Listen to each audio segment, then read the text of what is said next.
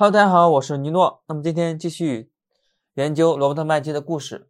今天的主题是故事要领。那么这一主题呢，它是在第一部分“作家与故事”，然后是第一章节，也是唯一的一个章节——故事问题中的一个小节。那么这个故事要领呢，它的内容不是很多，大概有一二三三页的一个样子。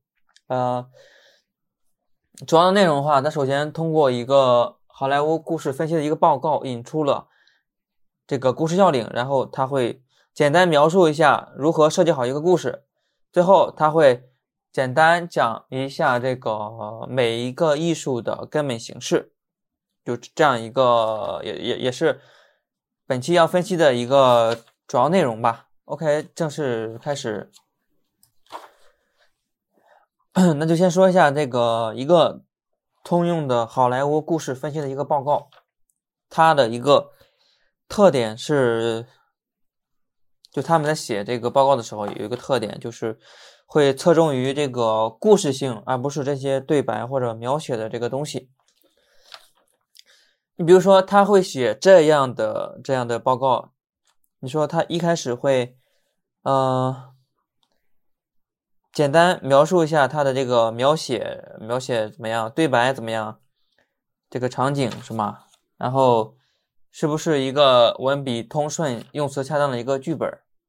啊，接着呢，他就会，呃，围绕故事性去重点的去描述，比如说一个故事，呃，它的主情节就是核心的这个整个的情节能不能自圆其说，然后有没有明确的一个主人公，他这个主人公有没有一个非常明确的一个动机，就是要做他要做什么事情，然后就是他。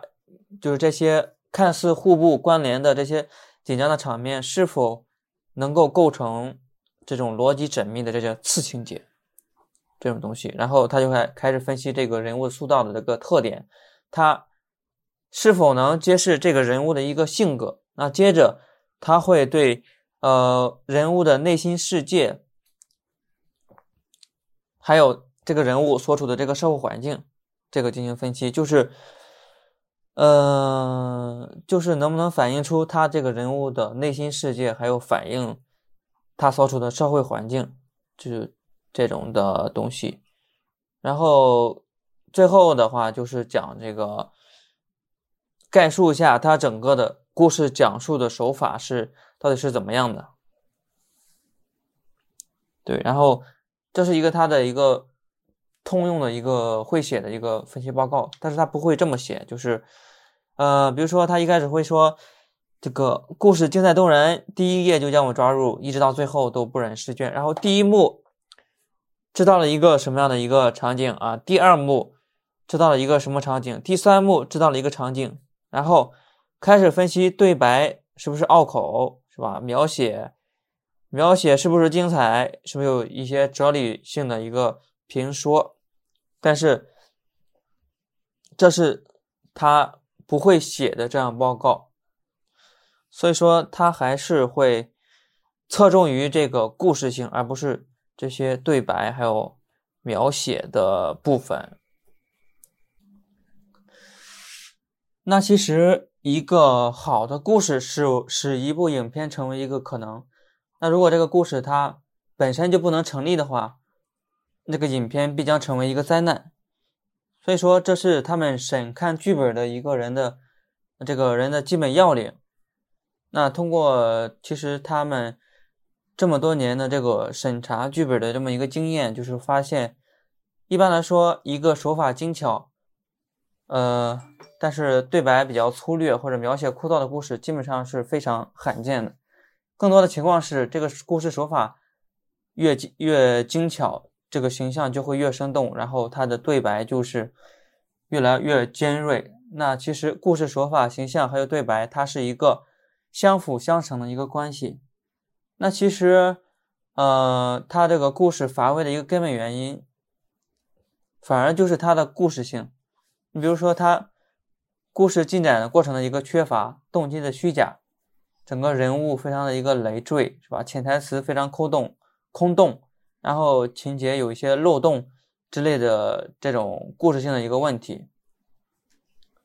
那么，通过讲这么多，其实我们大概就可以知道，他们这个一个故事的要领就是要设计好，呃，讲述好这么一个故事。那么，如何设计好一个故事呢？其实这一部分呢，主要是两个，我我我把它概括为两个部分吧。第一个是找到核心的创造任务。那核心创造任务就是设计好一个故事呢，会花费作家百分之七十五的一个劳动，然后他们会思考这些重大的一个问题。你比如说，他会思考这个。这些人物是谁？他们想要什么？为什么想要？他们会采取怎样的一个方法去得到他们想要的一个东西？那么什么东西将阻止他们？然后去后果是什么样子的？呃，就是找到这些重大问题的答案，然后围绕这些东西、呃这些问题去构建故事，就是他们压倒一切的一个创造任务。那么。呃，设计这个这个故事的过程中，其实非常考验作家的一个他的一个成熟度，还有洞察力，还有他对对社会、对自然、对人性的一个洞察，然后他的一个想象力，他的一个分析思维、分析思维。所以说，这个故事其实就反映了他作者本人的一些一些东西。你比如说，他会。就是所有的这些故事啊，它无论是真的、真实的，还是虚假的，还是明智的，还是愚蠢的，它都会，呃，反映其作者本人，去暴露他的人性或者人性的这些缺乏，这些东西。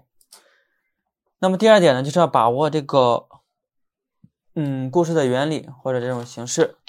那其实每一个艺术，每一门艺术都有它的一个根本的形式去决定的。你比如说。这种交响乐或者其是或者说是嘻哈说唱，它其内在的这些音乐形式、这些音符、这些这些理论啊，其实让它成为一个音乐，而不是一个噪音。那么，呃，不管是这种具象派、抽象派这种画家，都是视觉艺术的这些基本原理，使它成为了一个油画，而而并不是一个涂鸦。所以说，呃，回到故事上，就是故事的普遍形式，让它成为了一个故事，而不是一个肖像画或者是艺术拼贴的这种东西。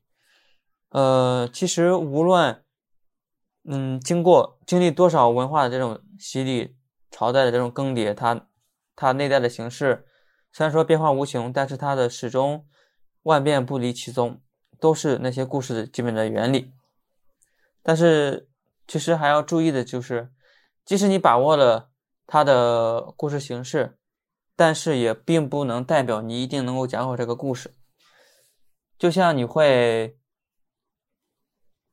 你有食谱，但不不一定能做好做好饭一样，还需要花费大量的时间去实践，然后反复的思考这种东西。OK，这是一个今天要分享的一个主题。OK，拜拜。